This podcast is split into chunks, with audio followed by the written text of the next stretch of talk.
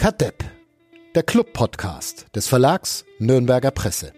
Präsentiert von Club Community Partner Sparkasse Nürnberg.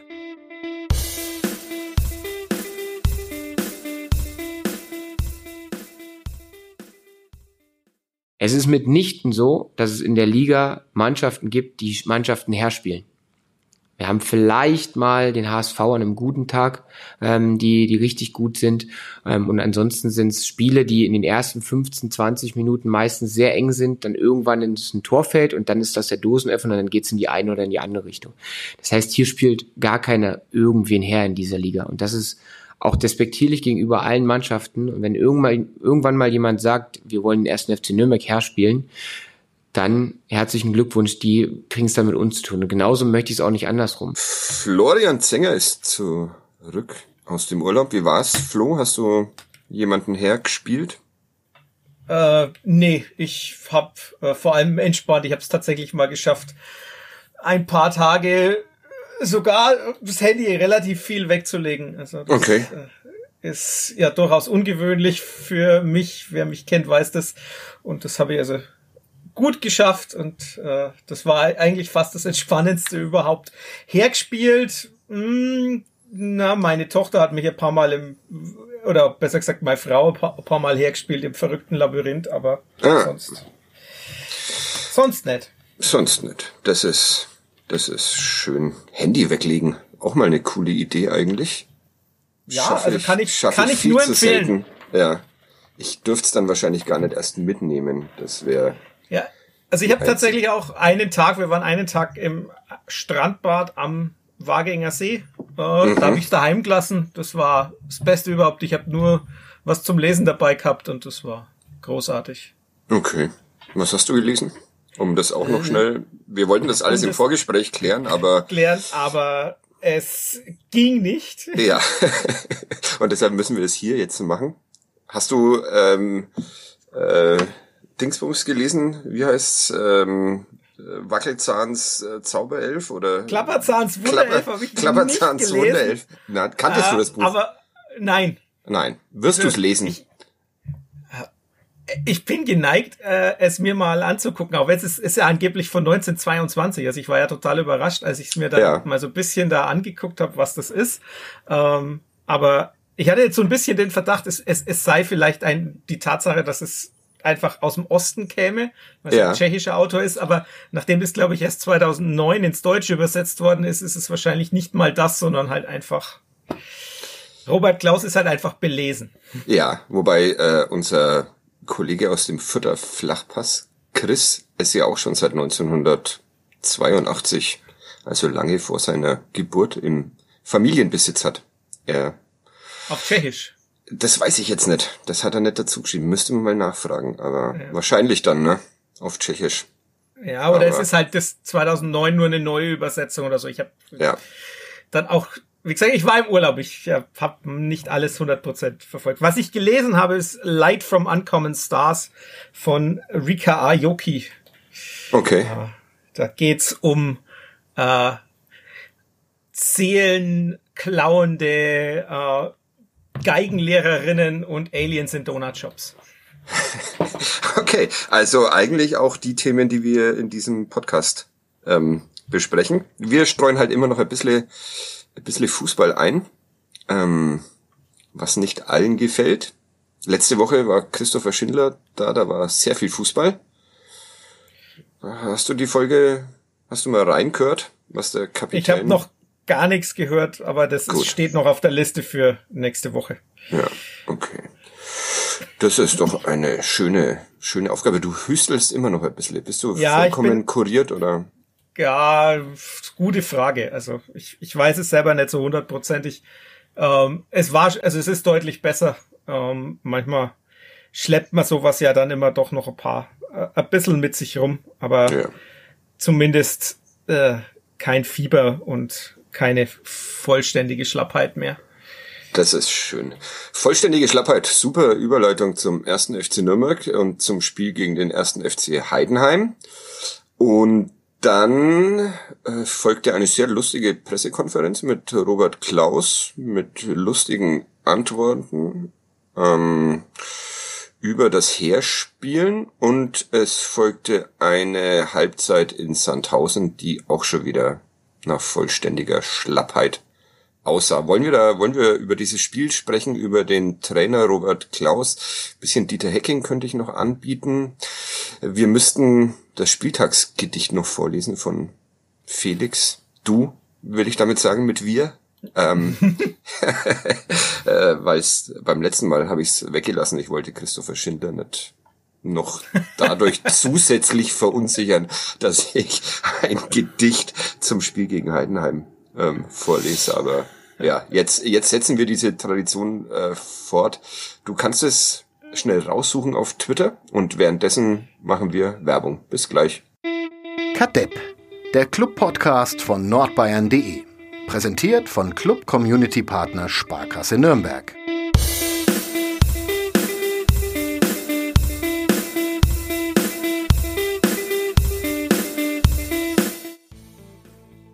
Siech in Sandhausen, ihr Banausen, wir sind der Club, Sieg ist trunken, vergess ist das, ist das Unken der letzten Tage. Keine Frage.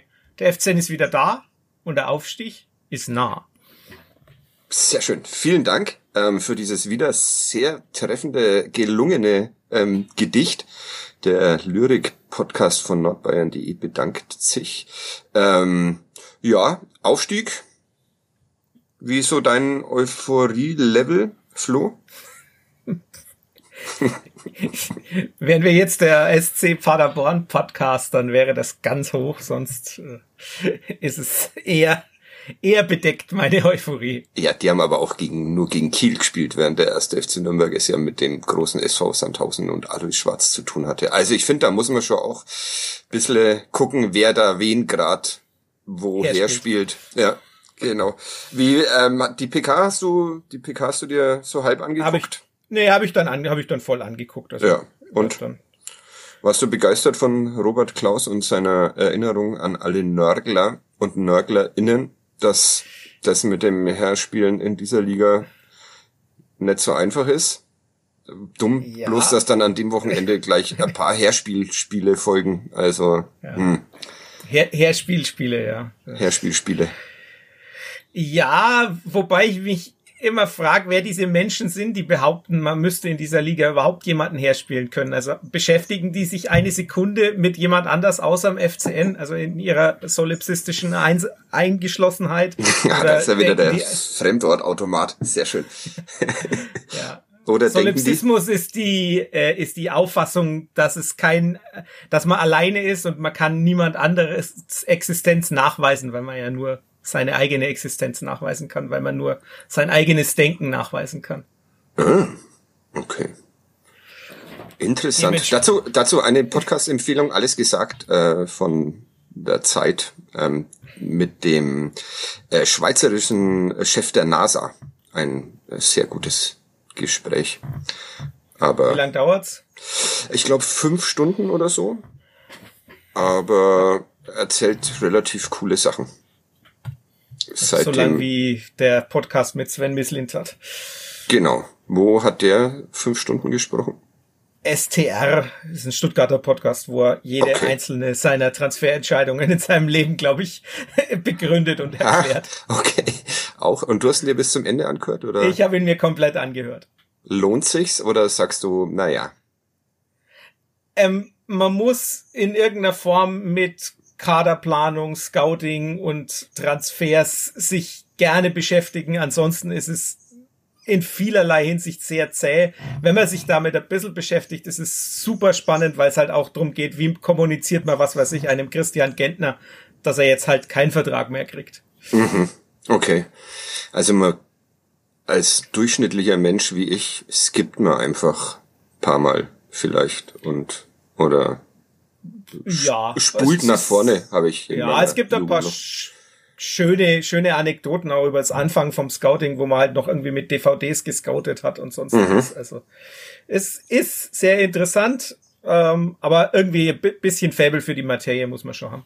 Okay. Hier die Verantwortlichen vom ersten FC Nürnberg sagen immer, wenn, wenn ich den Podcast einlade, ja, halbe Stunde bitte oder sowas. Da, die wollen nicht so viel Zeit mit mir verbringen. Da finde ich fünf Stunden schon cool. Aber ja. gut, ich glaube, fünf Stunden will das hier auch niemand hören, deshalb äh, ja. Zurück zum zur solipsistischen, wie heißt's, Weltsicht? Ja, genau. Zu, zu, zur Sicht, dass es nur den FCN gibt, wenn man nur ja. dessen Existenz quasi beweisen kann, äh, weil man den jede Woche sieht und alle anderen nur als Gegner des FCN, dann beschäftigt man sich halt, dann hat, hat man immer so das Gefühl, ja, was weiß ich, alle anderen machen XYZ oder machen XYZ nicht, aber wenn man sich dann mal viele Spiele anschaut, dann merkt man, dass halt dann doch eben viel gleich ist und dass das Niveau auch sehr, sehr ähnlich ist und ja. äh, ja, das sind halt dann auch so Sachen, ja, warum können die Fußball spielen? Naja, die können Fußball spielen, weil du halt nur die Highlights siehst. Das ist ja quasi so ein bisschen wie die Instagram-Realität, ne? Da, da wird auch, werden auch nur die Highlights gezeigt und so der tägliche äh. Struggle wird nicht immer gezeigt. Und ich ich zeige auf Instagram nur meinen täglichen Struggle, aber deshalb habe ich da auch keine FollowerInnen. ja, du, du, mein du, Scheitern will auch keiner sehen. Ja, du, dich beim Hecke schneiden. Ja, genau. Äh, apropos, meine Familie ist wieder irgendwo unterwegs. Könnte sein, dass das heute wieder der Hund ist unten eingesperrt. Also könnte ein, zwei Störungen geben. Aber gut, das nehmen wir in Kauf. Also ja, ähm, gibt aber tatsächlich diese Zuschriften. Äh, Robert Klaus scheint sie ja auch zu bekommen, wenn er äh, in dieser PK auf meine Frage hin gesagt hat, ja, so ist das, das Stimmungsbild, dass ähm, der erste FCN Gegner wie Sandhausen und sowas herspielen muss. Meine liebsten Zuschriften sind immer, äh, denke ich mir, dann kriege ich eine Mail, denke mir, ah, schau, schreibt mal eine Frau. Und dann merke ich aber, war doch der alte weiße Mann, der halt äh, über einen Familienaccount von äh, Annette oder sonst was mir schreibt. Ähm, ja, aber gut. Habe ich auch eine bekommen. Habe ich dir unter dem Account Ja, ich habe ich hab's mir in dem Moment gedacht, dass das jetzt ein schlecht gewählter Name war, aber äh, ja, da wird dann auch mal Ich glaube, meine Frau ist auch die jüngste Annette, die es in dieser Republik gibt. Ja, eben, das ist das Problem jetzt gewesen, dass ich irgendeinen älteren Namen gesucht habe und dann nehme ich halt eine Erika oder so. Äh, ja, äh, letzte Woche auch mein schönstes, dass ich mal Ross und Reiter benennen soll, anstatt immer mal Schmarri abzuleichen in den Zeitungs- und Online-Texten. Ross und Reiter sind äh, Robert Klaus und Dieter Hecking. Also, hier habt das jetzt. wer ist da Ross und wer ist Reiter? Das ähm, habe ich dann nicht nachgefragt. Ich habe diese Zuschrift ignoriert. Manchmal ignoriere ich zu. Nee, habe ich gar nicht. Ich habe sogar geantwortet und habe aber keine. Das passiert dann auch sehr oft, dass dann, wenn man antwortet, kommt nichts mehr zurück. Also wenn man eine Frage stellt oder so. Ich weiß nicht mehr genau, was ich gefragt habe, aber das schaue ich jetzt nach hier live, um wieder so eine etwas nervige und peinliche Pause gesendet. Dann sehe ich nämlich auch gleich, an wen ich's geschickt habe. Ach, ich habe zurückgefragt, was ihn dazu verleitet, außer an meinen Veröffentlichungen, Veröffentlichungen auch an Robert Klaus, Dieter Hecking und dem Aufstieg zu zweifeln, kam dann aber keine, keine Antwort. Komischer, komischerweise. Aber gut. Grüße, Herr Nährlich. Ah, darf man nicht verraten, da schneide ich raus. Ja, okay. Ähm, also ja, ähm, das heißt, du folgst Robert Klaus ähm, in dieser Herspieltheorie. Ja, ich, ich, ich trotz, ihm ins, trotz insofern, Hannover. Ja. ja, insofern, dass ich sag, äh, es ist ja, also ich meine, beim KSC ist es ja so, die sind ja selber von vom Paderborn erst hergespielt worden, also von daher äh, die, da geht's halt in beide Richtungen. Es herspielen und herspielen lassen. Äh, sehr guter, ja. sehr guter Podcast-Titel. Ja. Herspielen und herspielen und lassen, nehme ich. Dementsprechend ja. Ähm, gibt's das das gibt sicherlich durchaus Spiele, wo der eine den anderen nochmal herspielt. Ähm, ich denke, Paderborn wird es öfter machen, da folge ich ihm dann nicht, dass das nur der HSV kann, sondern ich, so, Paderborn hat es jetzt schon zweimal und wird es auch noch öfters tun. Mhm. Ähm, aber an sich ist es schon in der Liga so, dass du normalerweise viele Spiele hast, die lang eng sind und sich dann irgendwann öffnen. Ich meine, du kannst da jetzt auch so ein bisschen bisschen sagen, ne, also bei, bei Paderborn steht's auch bis zur 25. Minute 2-1 und das kann auch noch in eine andere Richtung rutschen. Ja, und ähm, beim, beim Spiel Paderborn KSC war es ja zur Pause ja, genau, oder was er zur Pause, genau. Also du ja. hast die, das, du hast so Phasen, wo du durchaus mal Mannschaften hast, die dann in, ins Spielen kommen und dann, dann läuft auch was. Also man denke auch an, was weiß ich, an den Club letztes Jahr gegen Heidenheim zu Hause. Das war ja auch sowas. Oder die, das sind die, ja. Ja, bitte, du, sorry. Nee, das war ja auch sowas, wo man, wo es eigentlich sehr offen war und dann gab es eben plötzlich so eine Phase und dann sah es so aus, als hätte man sie hergespielt. Ja, äh, auch hergespielt hat heute, wir nehmen auf am Sonntag, 21.08., die Spielvereinigung für den ersten FC Kaiserslautern. Aber nur eine Halbzeit lang und dann Ende steht's dann 1-3. Also herspielen bringt auch nicht immer was, könnte man da Schlussfolgern. Ohne Tore bringt Fußball selten was, auch wenn ich insgesamt äh, Jonathan Wilson folge, wenn er sagt, Goals are overrated, aber äh, am Ende ist es eben dann doch nicht so. Eins, eins bräuchte schon, ja, genau. Ja. Oder halt auch mal, auch mal auch mal mehr. Nee. Ähm, kann man den Fußball trotzdem scheiße finden, den der erste FC Nürnberg da anbietet derzeit? Äh, muss man das nicht sogar? Muss man, ne? Da, mein also Kollege das ist, ist die Frage. Du kannst natürlich auch sagen, ja, nur solange du gewinnst, ist alles gut, aber spielerisch, ja, schwierig. Ja. Wolfgang Lase war ja in, in Sandhausen am, am Samstag. Und er hat danach mit ähm, Dieter Hecking noch länger gesprochen. Und der fand unterirdisch ähm, und hat ganz schön, also nach dem Sieg, ähm, ganz schön rumgeschimpft, dass ich, dass der erste FC Nürnberg Ausfälle hin oder her so einen Fußball nicht, nicht anbieten darf und dass ich da gerne alle davon angesprochen ähm, angesprochen lassen, nee, wie heißt es, meinen angesprochen fühlen fühlen können. Sollen. Genau, danke. Meinte das Dieter Hecking oder Wolfgang Lars oder beide? Das äh, meinte Dieter Hecking und ähm, ja, also so ein bisschen Trainerkritik, Spielerkritik. Schließen wir uns dem an. Ja. Ja, im Prinzip ja, wobei ich schon auch sagen muss, dass also die erste Halbzeit, da muss man ganz klar sagen, was das war, äh, für mich völlig, völlig, äh, ja, unerklärlich, weil es ja wirklich, also es war, das war ja wirklich bodenlos. Du hast einen Torschuss nach 30 Sekunden und dann hast du eine Dreiviertelstunde lang gar nichts. Ja. Also wirklich nicht, nicht übertrieben gar nichts, sondern tatsächlich gar nichts. Ja, wobei, wobei ähm, Robert Klaus ja vor dem Spiel gesagt hat, dass man erstmal äh, körperliche Robustheit ähm, äh, reinbringen will in dieses Spiel und dann ähm, von der Bank die spielerische Qualität ähm, bringt. Also Plan eigentlich aufgegangen. Erstmal körperlich robust und keinerlei spielerische Qualität und dann nach der Pause spielerische Qualität. Ist zu einfach, ne? Eine der zu einfachen Keblavi-Erklärungen. Ja, aber es ist ja auch gefährlich. Also ich meine, was machst du denn, wenn, wenn Kutucu nicht vergisst, dass er äh, schießen muss? Ja. Da steht's halt 3-0 und dann ist die Sache gelaufen und dann hast du deine, deine physische Präsenz auf dem, auf dem Platz und hast nichts davon. Ich mein, ja. Klar, ich meine, Kutucu spielt schon absichtlich nicht mehr da, wo er schon gespielt hat, weil er eben solche Situationen oft hat, aber trotzdem, also. Ist das ein, ein grundlegendes Problem, würdest du sagen, beim ersten FC Nürnberg, dass spielerisch nichts vorangeht?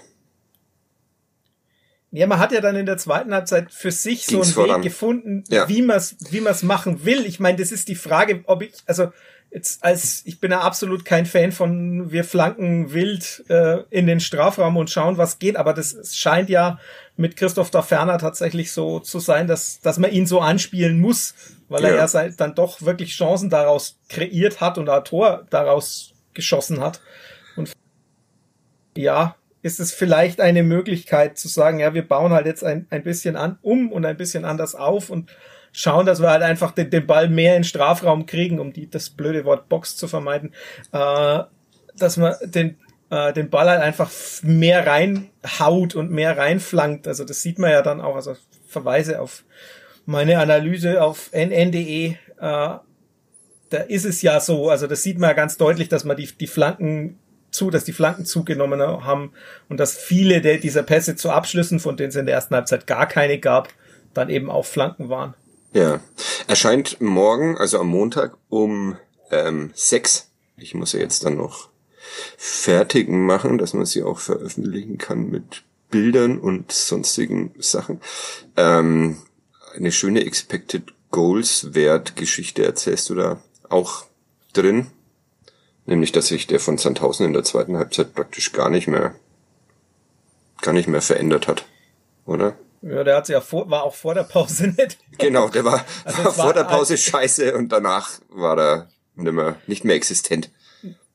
Ja, also es war der niedrigste Expected Goals Wert seit dem 2 zu 0 Sieg zu Hause gegen Dresden in der 2019-20er Saison. Ja, eines Gegners, was ja wiederum für den ersten FC Nürnberg ja. spricht.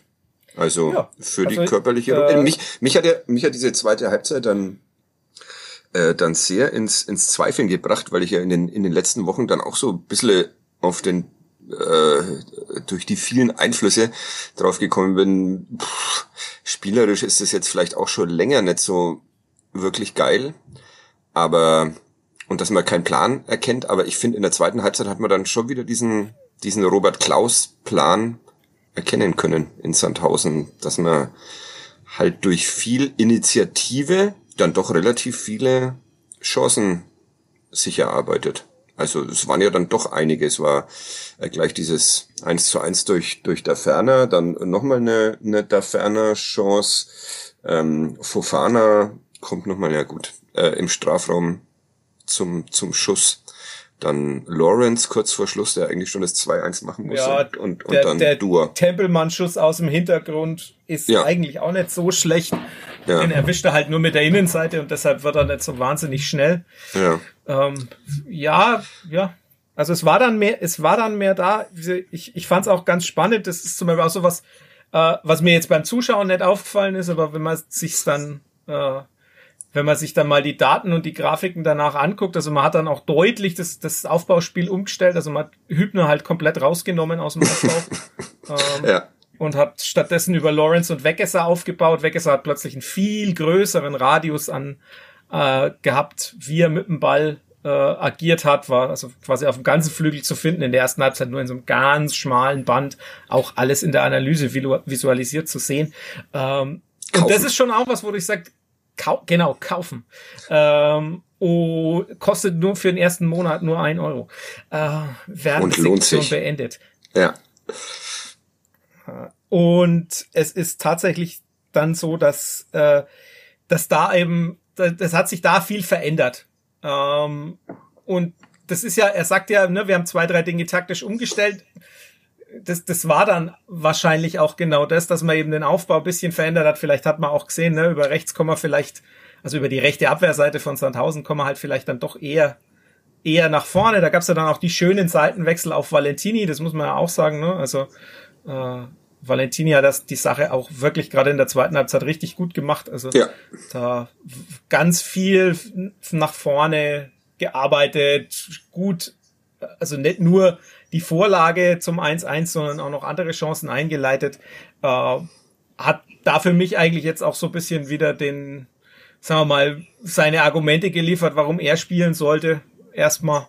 Ähm, und von daher war das schon auch was, wo man dann gemerkt hat, ja, da ist was passiert, da hat man was umgestellt. ist jetzt halt die Frage, ist das nachhaltig? Kannst du das gegen Hamburg genauso bringen oder musst du jetzt gegen Hamburg wieder komplett anders spielen? Und? Ist es nachhaltig? wir, liefern, wir liefern ja hier Antworten. Aber du traust dich, ja. traust dich noch nicht nee, festzulegen, ne? Ich mich auch nee, weil es auch schw schwierig ist, das, das einzuschätzen. Jetzt kommt der HSV natürlich dann auch wieder mit äh, einer guter Mannschaft, Laune. die sie verändern müssen. Ja, und ja, diese verändern müssen Laune. wegen wegen zwei zwei roten Karten, die äh, dank der äh, Shithousery Masterclass von Darmstadt halt zustande kamen. das ist doch erlaubt. Also. Natürlich ist es erlaubt, aber man muss ich, es trotzdem nicht gut finden. Ich habe da mit, mit, mit dem Andi Grüße auch Grüße. drüber drüber geschrieben. Ja, das, ich habe auch gesagt, klar, irgendwie ist es erlaubt, aber ja, das ist halt so, ne, wenn du äh, wenn du eine Hand im Gesicht hast, musst du dann wirklich dich hinwerfen. Ne? Das ist so die Frage. Muss ich mich hinwerfen, weil der Schiri sonst nicht sieht? Oder kann er einfach sagen, na ja, der, der kleine Wischer, jetzt, das passt schon. Man, man muss nicht alles verkaufen. Wenn ich sie damals richtig verstanden habe, äh, sagt Luana Valentini, man muss sich hinwerfen, weil es der Schiri sonst nicht sieht. Oder? Erinnerst du dich an diese Diskussion? ich erinnere gewisse, mich ja. an die Diskussion und ich weiß nicht, ob das die Essenz war oder das genaue Oder das genau, ja, das ähm, gut ist bei meinen Interpretationen und Erinnerungen immer die Gefahr, dass ich das genaue Gegenteil verstehe von dem, was äh, ein Mensch mir sagen will. Aber naja, auch hier Grüße. Sie hat die Pizza-Diskussion auf Twitter beendet, Luana Valentini. Ähm, was ich okay finde. Also keine Ananas. Ist jetzt endgültig. Ja und ein für alle Mal festgeschrieben. Ja, das Wichtigste für meinen Sohn ist, dass Mais erlaubt ist, der Rest ist egal. Auch äh, bei meiner Tochter sehr beliebt, kann ich auch nicht verstehen. Ich glaube auch, dass Mais auch nicht erlaubt ist, aber das sagen wir den beiden vielleicht besser nicht. Da fällt mir ein, dass ich ähm, nicht, ja. vergangene Woche beim schlechtesten Italiener der Stadt war, aber den will ich jetzt mal nicht namentlich erwähnen. Nur in guten Dingen erwähnen wir die Menschen nicht, wenn sie scheitern und der ist als Gastronom eindeutig gescheitert. Naja, ähm, ja, also darf äh, Dieter Hecking den Trainer kritisieren, wenn der eh gerade so ein bisschen in der Kritik steht und nicht mehr alle alles so geil finden? Vielleicht ist es antizyklisch, so in jetzt gerade mal bisschen, bisschen was fordern und Kritik äußern. Ähm, die Sache ist ja, er hat ja inhaltlich recht. Es ist ja, ja, nicht so, dass er einfach draufhaut um des Draufhauens willen, sondern es ist ja tatsächlich so, spielerisch ist sehr, sehr viel ausbaufähig. Also für mich, meine Grenze, die ich für mich festgelegt habe, ist so ein bisschen die, die Länderspielpause. Mhm. Ähm, ab oh. da muss man für mich sehen, also das ist nach dem neunten Spieltag, ähm, also nach dem Spiel in Darmstadt, ähm, da muss man für mich schon auch spielerische Entwicklung gesehen haben. So viel Zeit muss man dem Trainer, denke ich, einräumen, auch weil die beiden Offensivspieler ja erst jetzt nicht von Anfang an dabei waren, sondern erst im Laufe des Trainingslagers dazugestoßen sind. Kann man, finde ich, und es dauert, also man unterschätzt die Zeit, wie lang was dauert, bis sich Routinen einschleifen und das geht nicht klick, klick und dann ist es da. Ähm, Gerade wenn man, wenn man da eben vorne so viel umstellt oder vermeintlich umstellt, das weiß ich gar nicht. Also ich hoffe, dass es daran liegt. Ansonsten, äh, wenn es nicht daran liegt, dass man viel umgestellt hat äh, und eigentlich so spielen wie, wie letztes Jahr, dann äh, wäre meine Kritik eine andere. Ähm, aber man hat ja auch Grundformationen wieder geändert und so weiter. Also von daher. Aber ich denke so ab dem, wenn man nach diesen neun Spielen wirklich nix sieht, da muss man halt wirklich an den Punkt kommen und sagen, ja, also dann ist es, dann hat sich halt nicht, nicht so viel getan und dann darf man, finde ich, auch noch viel deutlichere Kritik äußern und jetzt darf man natürlich sagen, es ist, es sieht nicht so aus, als wäre man auf, auf dem Weg dahin, dass sich was verändert spielerisch und das finde ich auch legitim. Das muss ja nicht, also das muss ja nicht gleich heißen, dass er sagt, äh, ja, wir, wenn jetzt, was weiß ich, wenn er nicht mindestens 20 Punkte am zehnten Spieltag hat, schmeiße ich ihn raus. Also das ist ja nicht das, was er sagt, sondern er sagt, es sollen sich alle angesprochen fühlen, dass man besser Fußball spielt. Das finde ich absolut legitim. Das erste Ultimatum in der Geschichte dieses Podcasts einem, einem Clubtrainer stellen. Naja, wohl in der Anfangszeit mit dem Gloser haben wir, glaube ich, täglich Ultimaten gestellt. Aber okay, äh, bis zur Länderspielpause also muss es besser werden. Ich schließe mich dem treu doof, wie ich bin, an. Und dann fordern wir sonst irgendwann mal Entlassungen von allen Beteiligten. Glaubst du, Dieter Hecking bleibt Sportvorstand des ersten FC Nürnbergs? Die Bildzeitung, ja. äh, glaube ich, äh, verkündet heute ja, Entscheidung gefallen, alles durch. Ich habe letzte Woche auch mal sowas in die Richtung gehört, dass es ganz gut ausschaut. Mein Kollege Wolfgang Laus ist da eher skeptisch. Aber du. Würden, würden die Kollegen sich so weit von der Bild sich so weit aus dem Fenster ja. lehnen? Das ist es, das wundert mich. Aber da Wolfgang gestern erst skeptisch war und Naja. Und er hat ähm, 2008 auf Spanien als Europameister getippt und seitdem gilt er als Tipplegende bei uns. Deshalb. Das habe ich auch, das war nicht schwer. Doch, das war sehr schwer. Ich habe zum Beispiel auf England getippt, ohne zu wissen, ob die bei dem das Turnier Das ist nie richtig. Das ist nie richtig, ja. Aber ja, gut. Also ja, du glaubst, Hacking bleibt. Das heißt, Wolfgang Lars hat eine Minderheitenmeinung. Äh, glaubst du denn, dass es wichtig wäre, dass Dieter Hacking Sportvorstand des ersten FC Nürnberg bleibt? Was wäre denn die Alternative? ähm, Olaf Rebbe macht den Job allein. ah, der Ko um Kopf und Kragen Rede Podcast von Nordbayern. Naja, also nachdem ich ja immer noch nicht weiß, wer von den beiden was macht, ist es vielleicht gar nicht schlecht, wenn da könnte man sich ja Geld sparen. Ja, auch diese Meinung habe ich aus dem Verein heraus schon ähm, äh, zumindest ansatzweise gehört. Hm, ja, also Du sagst, es wäre wichtig, dass ich, Dieter Hacking bleibt. Ich, ich bin mir tatsächlich auch nicht denke, sicher. Deshalb ist es unfair, dass ich dich da jetzt eine, in eine Meinung hineintreibe. Aber äh, ich finde schon auch, dass die beiden äh, schon eher ähnliche Profile haben, Hacking und Rebbe, was sie so tun. Aber Normalerweise hättest du Hacking halt einem einen Vollnerd an seine Seite setzen müssen, aber das der halt komplett anders arbeitet, weil dann hast du Synergien, die du brauchst. Wenn die aber zwei Menschen, die mit beide mit mit Netzwerken arbeiten, dann ist es halt schwierig, weil dann deckst du ja gleiche wie du sagst, gleiche Profile ab und gleiche Arbeitsweisen. Aber es ist halt im Fußball doch auch oft so, und oder es ist auch menschlich zu sagen, ich will mit jemandem zusammenarbeiten, der äh, ähnlich, ähnlich denkt oder arbeitet wie ich. Das ja. ist schon klar, aber eigentlich müsstest du das voll ausnutzen, dass du so jemand erfahrenen, der eher klassisch denkt, hast und dann halt volle Kanne jemanden nehmen, der in die andere Richtung arbeitet. Aber das will man halt nicht und wie gesagt, gibt ja auch gute Gründe, dass man es nicht macht, aber Wäre wär halt auch interessant, dann mal zu sehen, wie, wie, wie sowas in Synergie arbeiten würde. Ja. Äh, äh,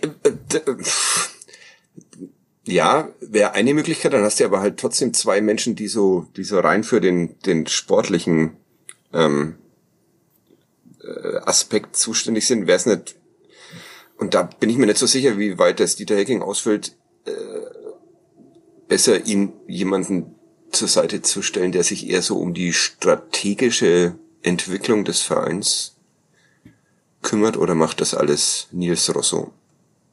Und es ist schon okay, dass er. Wie, wo kannst du auf der sportlichen Seite wirklich strategisch ausrichten, jenseits vom NLZ?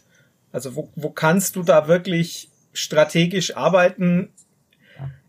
Jetzt mhm. wirklich jenseits dieser die, die, diese Entwicklung von Jugendspielern, alles strategisch ist ja dann doch eher auf der Vereins, also auf der Rosso-Seite, CSR ja. finanziell und so weiter.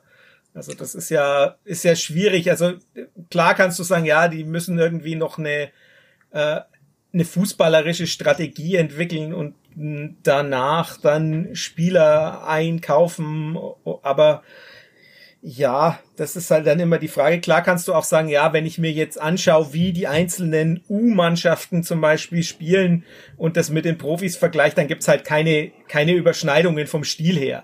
Da kann ich auch sagen, müsste ich nicht jemanden haben, der das Sportliche so leitet, dass das eben nicht dazu führt, dass, das, dass es komplett unterschiedliche Ansätze sind. Oder ja. sagst du, das ist genau der richtige Ansatz, weil halt jeder weil die Jugendspieler die unterschiedlichen Stile komplett kennenlernen und dann sich besser anpassen können. Aber und weil bei ich den würde Profis sagen eh, nein, aber das ist ja. ja. Andererseits wird bei den Profis ja eh alle naslang irgendein Trainer entlassen und dann ändert sich wieder alles. Deshalb ist es ja, aber das, das ist natürlich auch was, wo ich sage, das darf eigentlich nicht der Fall sein. Du müsstest eigentlich ein klares, wenn du ein klares Profil hast, dann änderst du vielleicht den Trainer, weil es halt von der Ansprache her nicht passt oder weil du einen in Anführungszeichen Impuls setzen willst, ähm, aber du vom, von der Art und Weise, wie gespielt wird und von, vom Profil her äh, hättest du halt dann trotzdem das Gleiche. Ich meine, Fürth hat ja sowas probiert mit, mit Schneider wohl, weil der ja dann doch vieles Gleiche setzt. Jetzt ist die Frage, ne, liegt es an Schneider, dass es nicht funktioniert oder war die Idee einfach nicht gut? Mein Kollege Michael Fischer hat da eine ziemlich klare Meinung, aber ich glaube, die formuliert er dann in der nächsten Ausgabe des Vierter Flachpasses. Haben denn Manuel Baum, Dimitris Gramotzes und Robert Klaus irgendwas gemein? Das waren ja die drei Kandidaten damals bei, als Hacking seinen Dienst hier angetreten hat. Erkennst Der du da dieses? okay. Gut. Dann ähm, wechseln wir wieder mal elegantes Thema. Oder würdest du zu diesem Aspekt unserer Unterhaltung noch irgendwas hinzufügen wollen? Ich finde, das war eigentlich ein schöner Abschluss, aber wir könnten noch mal zurück nach Sandhausen gehen. Es sei denn, du willst ja. noch grundlegende. Nee, ne? Okay. Ähm, wieder mal alles geändert. Hm, ich habe behauptet in meinem Spieltext, dass es ein 4-2-2-2 war. Würdest du dem dich anschließen oder erklärst du mir jetzt, dass da doch alles ganz anders war? Also und man auch ein 4-2-3-1 hat erkennen können, ja, genau. weil Schuranov manchmal man, man kann sich drüber streiten, ob Schuranov jetzt Zehner oder zweite Spitze war. Ich ja. glaube, dass äh, wenn man ihn zum Zehner macht, dann schützt man ihn ein bisschen, äh, weil es eben eine ungewohnte Rolle ist. Er, er, hat so ein bisschen tiefer gespielt und wenn man sich die die Positionsdaten aber dann anguckt, dann sieht man wieder, dass äh, ja, dass er eben in, in einer Reihe gespielt hat, aber dann war er in einer Reihe mit, äh, mit Tempelmann und Kastrop äh, ja. und Nürnberger war, der eigentlich ja der, der vorne, der linke Flügelzehner oder der, äh, das kann man ja sagen, egal ob 4-2-3-1 oder 4-2-2-2, ähm, der, der kommt dann tiefer von den Positionen her, aber äh, ich glaube, das ist auch dann wirklich so ein Fall, wo man sagen kann, es ist eigentlich völlig wurscht, ob das jetzt er hat ein bisschen hinter der Ferner gespielt. Ob jetzt als zweite Spitze oder als nomineller Zehner ist völlig egal. Wir, wir nennen es mal 4-2-2-2, weil dann könnte man sagen, das ist der, der dritte, auch wenn das jetzt keine ganz neue Formation ist, aber es war das so die, der, der dritte Formationswechsel aus einer Krise heraus von Robert Klaus oder glaubst du, das war ein singuläres Ereignis, weil passend gegen, gegen Sandhausen? Ja, ich glaube, so eine, es war schon auch passend, weil, weil er eben auf Mats Möller-Deli ja verzichtet hat. Mhm. Ähm, und dann kannst du, wenn du es jetzt als 4-2-2-2 notierst, dann kannst du halt auf, auf den zentralen Zehner wirklich komplett verzichten. Wenn du jetzt, und Schuranov als Zehner ist ja also auch Quatsch. Also, ist halt, also, der spielt ja dann auch so keine klassische Zehnerrolle, sondern interpretiert es ja auch ganz anders. Ja. Was hat dich am meisten überrascht in der Startelf? Sadik Fofana oder dann doch Schuranov?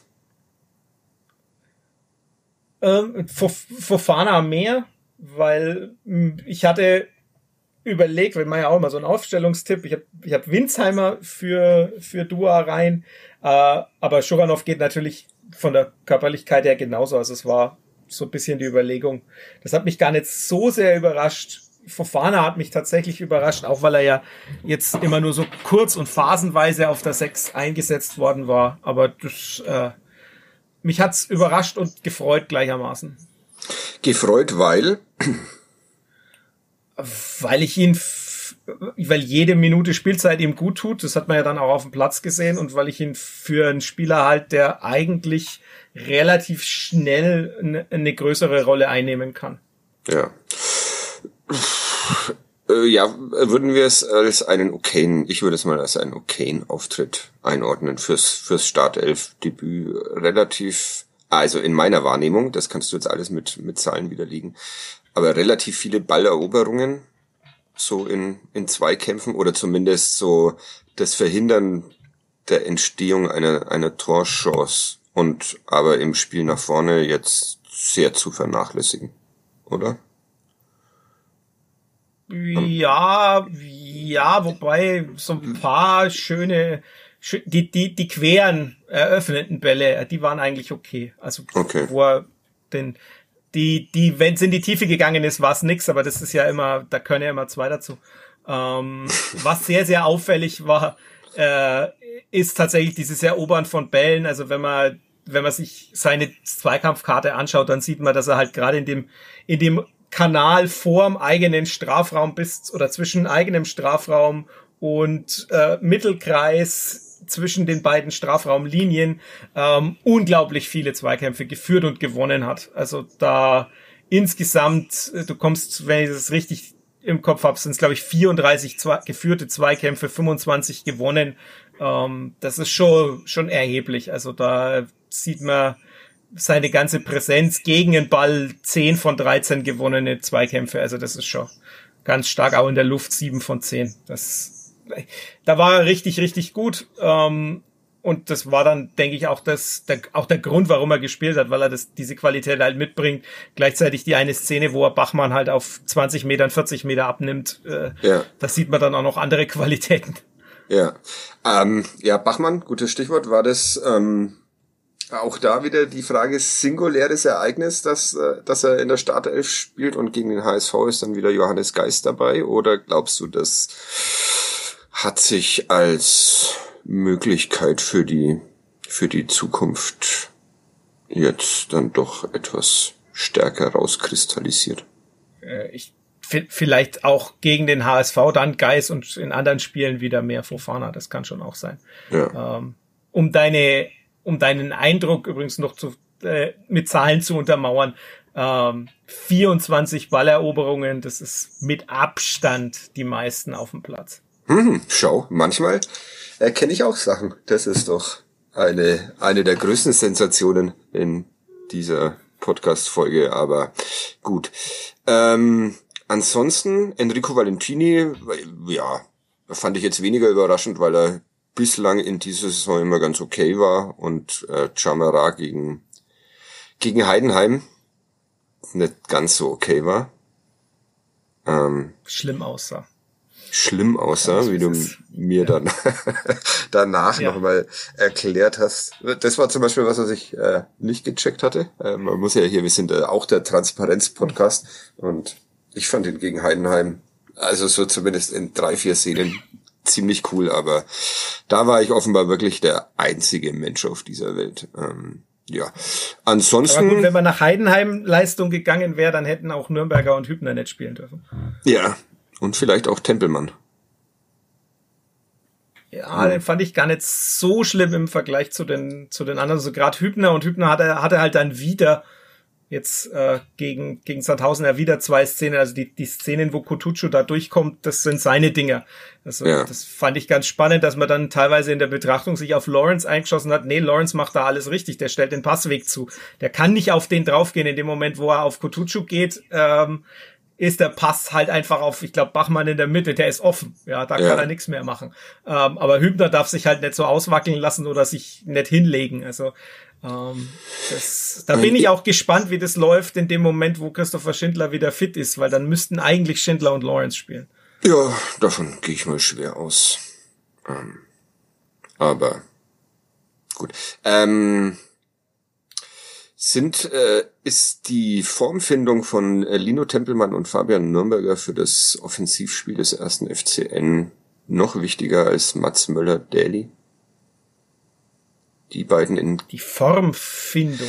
Dass die beiden in die Gänge kommen, ist, ja, also... Ja, wobei ich, ich tue mich da immer schwer, weil bei Tempelmann kann ich es ja so ein bisschen verstehen, der spielt ja quasi, na, der zwei Wochen mit Bänderverletzung ausgesetzt und spielt schon wieder. Mhm. Um, ähm, das ist natürlich wild irgendwie, also weiß auch nicht, ob das so, mein, die, die Herrschaften in der medizinischen Abteilung werden wissen, was sie tun. Äh, von daher wird es schon gehen. Aber dass so jemand natürlich noch nicht 100% fit ist und ja. dass das dauert, ist das eine. Fabian Nürnberger ist schwierig. Ne? Also du hast halt dann jetzt gegen Sandhausen war er dann plötzlich wieder, da taucht er dann auf mit 27 von 29 Pässen zum Mann äh, und als passsicherster Spieler der, des, des ganzen Spiels und du denkst dir, ja, da waren aber dann vielleicht auch ein paar angekommene Pässe dabei, die äh, quasi so die, die, den, den Mitspieler an die Klinge geliefert haben, weil der dann den Ball quasi verlieren muss. Ähm, ist, ja. Ich finde ich finde es ganz schwierig, ihn, ihn, ihn, ihn zu greifen. Es ist jetzt nicht so wie gegen Heidenheim, wo relativ offensichtlich war, ähm, ja, da fällt er über den Ball und äh, leitet damit ein Gegentor ein. Da ist offensichtlich, was los ist. Ja, Find's aber ich habe schwer greifbar. Ich finde ihn insgesamt wenig griffig, aber das ist weniger fürs Offensiv als fürs Defensivspiel wichtig. Ich habe immer den Eindruck, wenn die beiden funktionieren, dann schaut das Club-Offensivspiel sehr viel besser aus. Aber gut. Gegenfrage, würde das nicht auch für alle anderen zentralen Mittelfeldspieler gelten? Ja, also wenn da zwei andere wären. Ja, natürlich. Aber da man sich nun auf die beiden verlässt, müssten sie halt ja, mal langsam. Und ich, ja, auch da fand ich, dass, dass die beiden in der zweiten Halbzeit in Sandhausen besser ausgesehen haben. Machen wir noch den Sturm. Christoph da Ferner, ein sehr schönes Kopfballtor. Ähm, ich hatte ein Interview mit ihm, in dem er behauptete, dass er, dass er eigentlich kaltschnäuzig ist ähm, unter der Woche. War er da. Ähm, ansonsten noch eine große Chance, auch von Valentini vorbereitet. Okayes Spiel, ne? Ja, das ist, also so würde ich sagen, das ist so das typische da ferner Spiel. Hat man ja auch an, wenn man sich jetzt seine, das anschaut, was er in Dresden geleistet hat, da war er ja auch oft nach Flanken richtig gut. Also egal ob jetzt mit dem Fuß oder mit dem Kopf. Ja. von daher war das dann vielleicht auch sinnvoll, ihn so einzusetzen und das Tor ist, ist richtig gut, also da lässt er dem, dem Gegenspieler ja gar keine Chance beim, beim Hochsteigen. Ja, auch diese vergebene Chance ähm, kommt er gut an den Ball, ja, genau, und scheitert knapp. Ja. Und dann kam die 93. Minute, wie immer in, in Sandhausen, ein Tor für den ersten FC Nürnberg, letzte Saison Schuranov, diesmal Quadvo Dua. Ja, komisches Tor. Also erstmal verstehe ich nicht, warum Sandhausen in der Nachspielzeit noch einen Konter zulässt. Dann ist der Ball von Johannes Geis, finde ich jetzt auch gar nicht so super. Die Ballmitnahme von Dua auch nicht, der dann schon fast an der Eckfahne ist. Aber von dieser Eckfahne aus dann sehr unbedrängt. Obwohl dann muss er eigentlich den Ball zurück zu Müller-Daly legen und du denkst, dir, nee, jetzt läuft er mit dem Ball, was soll denn das? Und äh, dann, genau. Ja. Und es sind sechs Sandhäuser im, im Strafraum. Ähm, Aber keiner in der Schussbahn. Keiner in der Schussbahn. Ein sehr schönes Tor. Ja, also war das jetzt, war das jetzt, war das jetzt der Ball, der Passen, mit dem er Quattro Dua in Szene setzt, oder? Ja, ja und nein.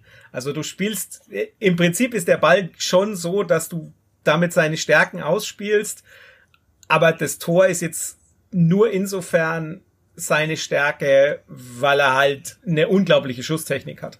Eine super Schusstechnik, tatsächlich. Ja. Also das er. Also das hast du ja gegen, du hast es ja gegen Arsenal schon gesehen, du hast es auch gegen St. Pauli bei seinem Tor gesehen. Er ja. macht halt Abschlüsse aus Situationen, wo du dir denkst, hm, anderer bringt den nicht so hin. Ja. Und, äh, das war eben auch wieder so eine Situation. Trotzdem ist, ist die Frage, wie oft der äh, tatsächlich reingeht, wenn äh, wenn er das hundertmal probiert, ja, ist durchaus gut, aber okay, das, aber das ist ja beim 1-0 für Sandhausen genauso. Also noch und, viel mehr der Fall, ja. Ja, genau. Auch ein, ein Sonntagsschuss, wie man früher im Sportjournalismus noch, äh, Journalismus noch behauptet hätte. Ja, sonst noch was, was wir besprechen müssten? Heute war wieder sehr viel Fußball. Das es entwickelt sich hier in keine gute Richtung mit diesem. Es wird Zeit, dass der Dickmeier wieder rumpöbelt hier. Obwohl, pöbeln, pöbeln war heute schon auch so ein bisschen dabei zwischen den, ja. zwischen den Zeilen. Ne? Ja, was, was ich ganz, ganz spannend fand, ist, ähm, du, du bist ja ein Fan von PPDA, habe ich gelernt. Mhm, ähm, bin ich, ja. Ja, und der Wert war jetzt wieder ziemlich hoch, also 7,1 Passes per Defensive Action, das ist ein sehr ordentlicher Wert und der war nur gegen Heidenheim war der niedrig und da hat man dann schon gesehen, was da die Folge ist. Also von daher, vielleicht sollte Robert Klaus da auch nochmal in sich gehen und die Identität des, des Fußballs vom FCN dann doch darüber definieren, dass man vielleicht etwas intensiver auf den Gegner drauf geht. Ja, aber gut, liegt das dann nicht auch wieder ein bisschen in der Spielanlage begründet von, Sandhausen. Also wenn die einen Ball nach vorne ballern, dann musst du halt, bist du ja praktisch zu einer Defensivaktion gezwungen, relativ relativ ja, zeitig, oder? Ja, ist das jetzt wieder zu du, du kannst ein zu schon, laienhaftes? Kannst schon auch, kannst es schon auch anders anlegen. Also du ja. musst ja nicht, du musst ja nicht, wenn du den Ball einfach eroberst, dann hast du halt eine Defensivaktion und dann hast und dann hast du einen Ball wieder. Also, ja. Und wenn die vorher halt zehn Pässe hinten rumspielen, dann äh, ja. macht es macht es. Aber ja ich glaube, das hat er ja damals, als als ich da, darauf angesprochen habe, hat er ja gesagt, dass der Wert schon ihm auch wichtig ist und dass er schon will, dass der nicht so wie in der letzten Saison ähm, so niedrig ist. Ähm, ja, so hoch. So hoch, ja. Du hast mich gerade verwirrt, weil du Oder gesagt hast, er war hoch. Ja, ja, ich meine auch. Nee, aber du hast ja. halt, also, du hast natürlich insgesamt schon recht, ne? Also wenn man gegen Sandhausen spielt, hat man automatisch einen, einen höheren Wert. ja, einen und, niedrigeren Wert. Genau. Und nächste Woche wird er dann wahrscheinlich höher, wenn der HSV wird er den Walter Ball spielt. Sein, ja. Ja.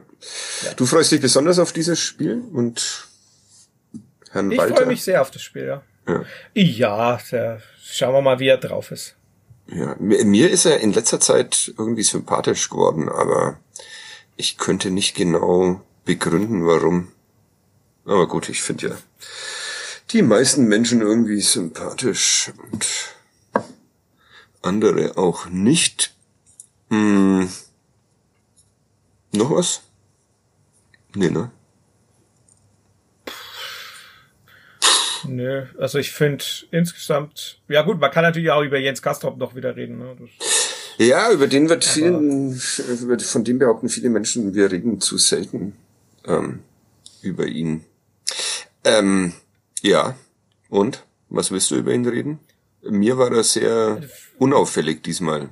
Äh, also sehr bemüht, ja, doch auffällig, aber genau. so, ja, ohne den richtigen Wild Impact. und wuselig, aber ohne das. Ich finde es nämlich auch auffällig, wenn man sich dann anguckt. Ne? Also er hat schon insgesamt wenig Pässe gespielt, viele Duelle geführt, ohne jetzt wahnsinnig viele zu gewinnen, aber halt viel gestört und von daher er bringt halt so eine gewisse, das war ja dann auch klar letztlich, nachdem er, nachdem Klaus da gemeint hat, es geht um äh, Tempo und um, um Körperlichkeit, dass er den wahrscheinlich bringen würde. Das war relativ klar, denke ich, weil er eben genau die zwei Dinge bringt und die hat er ja dann auch auf den Platz gebracht.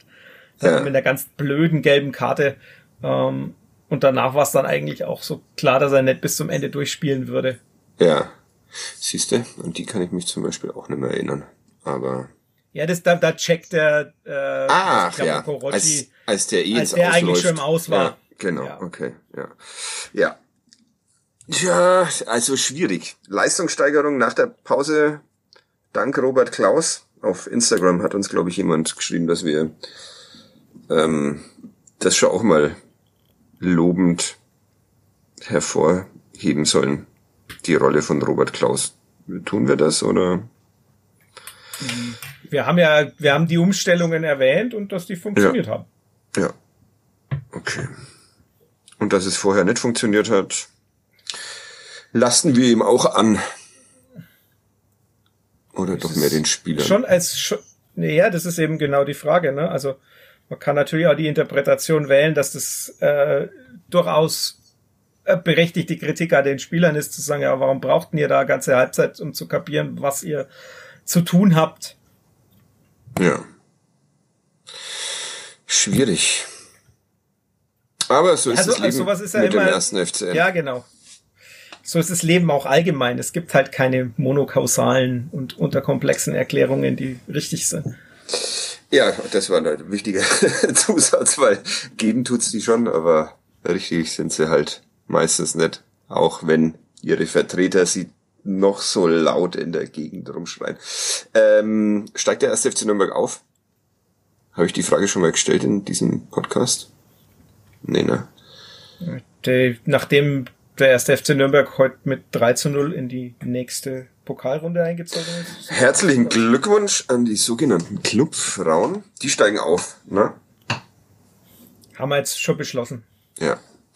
Großartiges Interview. Grü Grüße an Osman, kein Druck. kein Druck, genau. Großartiges Interview auf der Homepage.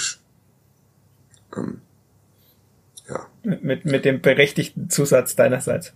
Ja, dass da vielleicht ein Thema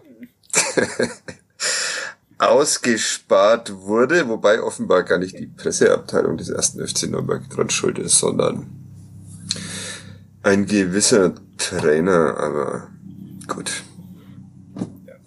Die Saison geht am kommenden Sonntag um 11 Uhr gegen VfL Wolfsburg 2 los. Ja, schwieriges Auftakt-Programm. Ähm, wir sehen uns am Dienstag, wir beide, wenn alles genau, funktioniert, beim Fußballcamp, in das wir unsere. Töchter schicken. Meine hat ähm, das Weinen angefangen, als ich als ich ihr verraten habe. Ähm, ähm, hat, hat sich aber schnell positiv oder negativ? Negativ. negativ. ja. Äh, meine Tochter erzählt seit Wochen von nichts anderem. Ah, okay. Naja, dann muss es sie muss es sie mitreißen und ich werde sie mit dem einzigen Ziel da hinschicken, dass er alle anderen herspielt. Ähm, das muss der, muss der Anspruch einer Keplavi sein. Und dann, naja. Ähm, haben wir einen Gerch? Das ist die große Frage am Ende dieses Podcasts immer. Ich kümmere mich nie mehr um einen. Hm. Hast ähm, du einen? Ja, ich hätte, ich hätte einen, der mir äh, der Klubic auf ah. äh, Twitter zugeschickt hat. Mir wurde auch einer äh, zugeschickt, habe ich noch nicht erraten. Deshalb ähm, bitte gern auch die, bitte gern auch die Auflösung, äh, weil er ist sehr kurz. Ich würde gern noch ein, zwei ergänzende Sachen, aber da ich nicht draufkomme, um wen sich's handelt, ähm, kann ich das nicht weiter verfolgen. Deshalb schwierig. Schwierig, ähm, ja. ja. Kleiner Hinweis am Rande, wenn man, wenn man äh, die Club Frauen am kommenden Sonntag um elf anschaut, dann kann man gleich da bleiben, weil die zweite Mannschaft des FCN dann um 14 Uhr gegen den Tabellenzweiten spielt, die DJK Filzing. Also eine krachende Niederlage kassieren wird, oder? So ganz überzeugend läuft es jetzt die letzten. Ja, Wochen das ist ganz, ganz spannend. Ne? Äh, man, der Trainer meinte, man sollte die Jungs vielleicht nicht zu sehr loben, weil das könnte schnell passieren, dass die dann auch den eigenen Hype glauben. Ja, einer trainiert derzeit bei den Profis mit. Und ja, also einer, der ein bisschen gehypt wurde in den vergangenen Wochen. Schauen wir mal. Aber du magst diese Mannschaft immer noch genauso wie Laura. Ja, ich mag, die, ich mag die gern. Die spielen auch, spielen ja auch schön in Fußball. Also das darf man ja nicht vergessen. Also das ist ja, wenn man schönen Fußball sehen will in FCN-Trikots, dann kommt man um die Mannschaft ja trotzdem mit drum rum. Okay. Und um die ja. Clubfrauen natürlich. Ja. Deshalb perfekter Doubleheader. Äh, genau. Und, Und was macht man dann? Kann man vielleicht danach? Macht man dann danach? Nichts mehr. Ja. Also man schaut am dann, dann ersten, am Samstag den Grottenfußball der ersten Mannschaft und sich dann am Sonntag mit U21 oder U23 und ähm, Frauen zu trösten. Das ist so unsere. Oh, das klingt unser, ganz, das letzteres klingt ganz ja, falsch.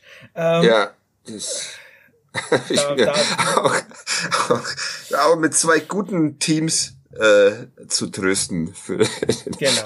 schneide ich, schneide ich raus. Ich, ich bin ja. heute auch eher so, ähm, Sandhausen erste Hälfte Form ist bei mir heute eher so angesagt, aber gut, wir sind alle nur Menschen. Und ja. Ja. Das, das war jetzt dein, ich werde auch weiterhin Frauen ansprechen. Moment. Ja, genau. Ja. Wer war das? Ähm, um, Wer das? Thomas, ah, Thomas Gretlein, ja. Genau. Ach das ja. Aber auch. Grüße. Mit genug Selbst, Grüße, der das mit genug Selbstironie ja, nimmt. Also von daher. Ja, ich auch. Unproblematisch. Ja, genau. Ich, äh, Gibt es irgendwas, was du nicht mit Selbstironie nimmst? Nee, ich glaube wirklich wenig. Nur halt Niederlagen des ersten FC Nürnberg, die nehme ich persönlich und raste im Internet aus, aber gut, das ist einer meiner vielen Fake-Accounts. Ist euch bestimmt schon mal untergekommen. Carp Levi. Hast du sowas. ich schreibe ja viele im, ja, ich schreibe viele im Clubforum. Aber gut, äh, machen wir mal schnell einen Gerch. Grüße dahin noch. Mach, mach, mach, mach mal ein Gerch ab. Bevor ich Gerch mache, noch Chronistenpflicht. Die U19 hat heute 4 zu 2 gegen Ingolstadt gewonnen, ist Tabellenzweiter mit zwei Siegen aus zwei Spielen. Wahnsinn, dieser Andi Wolf, die U17 hat gestern verloren. Gegen wen auch immer, den VfB Stuttgart zum Auftakt, glaube ich. Ne? War das? War das der Saisonstart bei der U17 erst oder? Oder erzähle ich gerade kompletten Quatsch? Das siebte Spiel das wahrscheinlich. Zweite, ja. Nee, es war das zweite Spiel und die zweite Niederlage dann gegen äh. Stuttgart 3 zu 1 verloren und in Darmstadt 2 zu 1. Naja, da kann man mal verlieren. Das wird schon noch. Noch mehr Chronistenpflicht. Die vernachlässige nee, ich ja manchmal ein bisschen. Über Essen haben wir jetzt heute gar nicht gesprochen. Ne?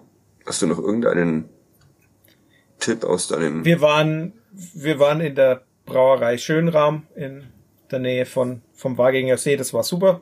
Schönrahm. War richtig gut. Mhm. Ja. Kann man das hier auch Und beziehen, dieses Bier? Habt ihr Bier getrunken das? Wär, ja, ja, ich hab, hab, das war das einzige Bier im ganzen Urlaub da in der Wirtsstube okay. dort. Was ist denn das für ein Urlaub mit gut. einem einzigen Bier? Schön, ich trink nicht so viel. Ja.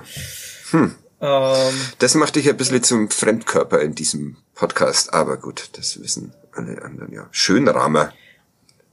Ja. Da gab's auch was zu essen, oder?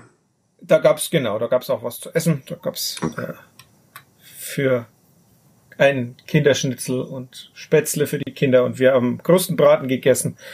Äh, regional, regionales Fleisch. Das ist wichtig, ein wichtiger Zusatz, ne? Grüße an Robse. Ja. ja.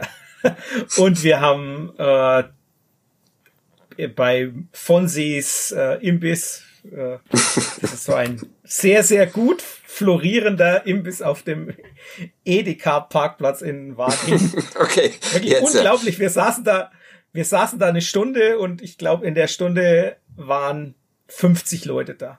Okay. Und also was zeichnet Fonsi aus? Fonsi zeichnet äh, ja so typisches Imbissessen aus. Also meine Tochter hatte tatsächlich ein Cordon Bleu. okay. Gut, das Feuer weitergeben in der Familie, das finde ich ja. sehr wichtig. Äh, es war halt war gutes Imbissessen. Okay. Fonsis so am Edeka Parkplatz, das finde ich sehr schön. In Waging, ja.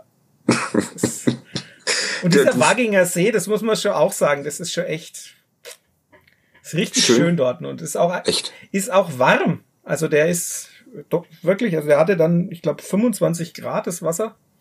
Das Aber ist, ist er nicht auch furchtbar überlaufen? Sind da nicht Milliarden nee. Menschen, die irgendwie... Nee, gar nicht. Nee? Also wir waren in so einem, so einem zum Strandbad dann. Also da, da ist da natürlich eingezäunt. Du zahlst irgendwie 2,50, dass du rein kannst. Aber mhm. dafür waren es dann auch nicht so wahnsinnig viele Leute und es war echt angenehm. Okay. Strandbad Seeteufel. Äh, am Spiel, nein, am Spuistadel, wo es geht. Ähm, Komm, mach ein Gärchen. In dem waren wir aber nicht drin. Okay. Gut, machen wir gleich. Den errate ich. Alter von, im tust du. Im Alter von vier Jahren begann die Karriere von Erch in einem fränkischen Verein, der eigentlich für seine Handballmannschaften bekannt war und mit einer dieser Handballmannschaften sogar eine Saison Handball-Bundesliga spielte. Schon hier schoss er alles in Grund und Boden. Von dort ging es in eine Stadt, die zumindest laut Bahnhof in Bayern liegt. Die Torquote blieb gleich hoch, laut Aussage vom Gerch in einer Saison 240 Tore, in der nächsten 236. Schon im zarten Alter von sechs oder sieben schaffte er es mit diesen Leistungen auf die Titelseite der Bild. Unser Stürmer für die WM. Übrigens schoss er in seinem ersten Spiel des für seinen neuen Jugendverein gegen seinen Ex-Club 29 Tore bei einem knappen 32 zu 0 Sieg. Somit war der Weg zu einem größeren Verein vorgezeichnet. Es ging in die E-Jugend zum Club. Ablösesumme, zwei Trikotsätze. Dort durchlief er alle Jugendteams, gewann den DFB-Jugendpokal mit der A-Jugend. Profi wurde er aber nicht beim Club, sondern bei einem Neu-Zweitligisten aus dem Saarland. Nach 34 Spielen zog es ihn weiter in die Landeshauptstadt seines Geburtsbundeslandes. Dort blieb er knapp drei Jahre, wurde aber direkt nach seinem größten Erfolg, dem Aufstieg in die Bundesliga, aussortiert. Ein Verein aus einer anderen Landeshauptstadt nutzte die Chance und verpflichtete Gerch. Dort kamen die alten Torjägerqualitäten wieder zum Vorschein und er war einige Spieltage lang sogar führender der Torschützenliste. Mit 25 Toren in 64 Spielen war das seine torgefährlichste Station.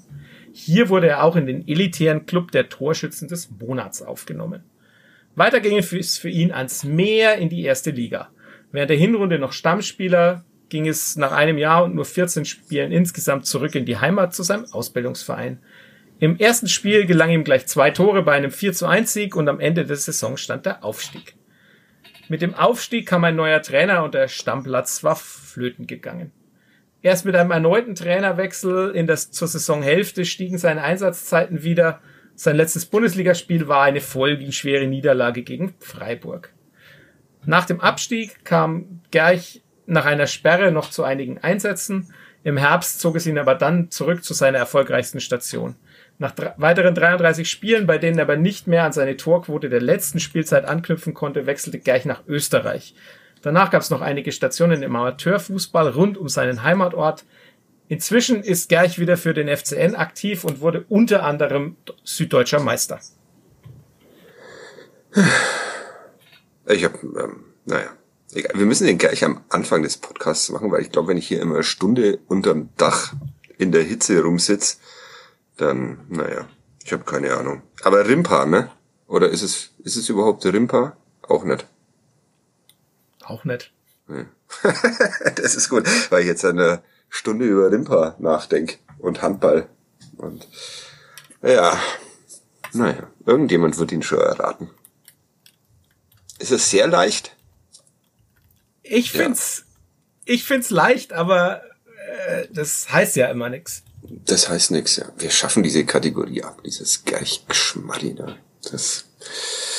So, okay, dann ähm, äh, gibt, gibt's jetzt bei dir bald Abendessen. Ähm, und jo. ich fasse nochmal zusammen. Wir haben ein Ultimatum gestellt an Robert Klaus. Du. Bis zum neunten Spieltag genau. muss, muss der Club auch mal Gegner herspielen können. Ähm, und bei Dieter Hecking weiß ich gar nicht mehr, wie wir da verblieben sind. Muss ich dann noch einmal anhören und vielleicht schneide ich es raus. Aber ich glaube, wir haben gute Laune verbreitet und, ähm, und alle werden zufrieden mit den, sein. Mit den ewigen äh, Worten von Philipp Hercher. Natürlich bin ich auch sehr froh, dass ich als Ex-Nürnberger ein Tor gegen Fürth gemacht habe. Ja, das ist doch ein, ein schönes Ende für diesen Podcast. Trotzdem Grüße auch an die Spielvereinigung Fürth. Das wird schon wieder. Ähm, ja, gut, äh, dann bis nächste Woche. Der Uli Dickmeyer ist da, glaube ich, immer noch außer Gefecht, wobei er jetzt, bilde ich mir ein, im Urlaub angelangt ist. Ähm, ja, aber du hättest Zeit und Lust. Ja, ja, ja, ja. ja, ja. Ich bin, bin, bin wieder da. Das ist schön. Und ich glaube, das einzige, wo ich jetzt relativ sicher verpassen werde, ist das Spiel gegen Kaiserslautern, weil da habe ich von meinem Papa zum 40. eine Reise nach Liverpool bekommen. Oh, da mit Fußball? Liverpool, ja, Liverpool gegen Leeds anschauen. Ah, oh, nicht schlecht. Oh, nicht das schlechteste Spiel. Schade, dass Bielsa nicht mehr da ist, aber. Ja, aber, aber Liverpool, äh, aber Leeds hat gerade im Moment 3-0 gegen Chelsea gewonnen. Also Jesse Marsch scheint auch was zu können. Scheint auch was zu können, bloß halt in Leipzig nicht. Arsenal, wie ist das eigentlich ausgegangen? 2-0 haben die heute Vormittag schon relativ schnell geführt. Aber, Arsenal? Ja. Die, das war, gest, das war gestern. Ah, dann habe ich ein Real Life gesehen und hab's für, ja. hab's für live gehalten. Das äh, ging 3 zu 0 aus. Okay. Auch ein guter Start von Arsenal. Irgendwo in meinem Schrank habe ich noch ein Arsenal-Trikot hängen. Wir haben volle Punktzahl. Ja. Und das, obwohl sie sich eine Halbzeit lang so schwer getan haben mit dem ersten FC. Obwohl der Club sie eine äh, lang, Halbzeit lang gespielt hat. hat. Schönes Ende. Flo, vielen Dank. Äh, vielen Dank fürs Zuhören. Bis nächste Woche. Ciao. Servus.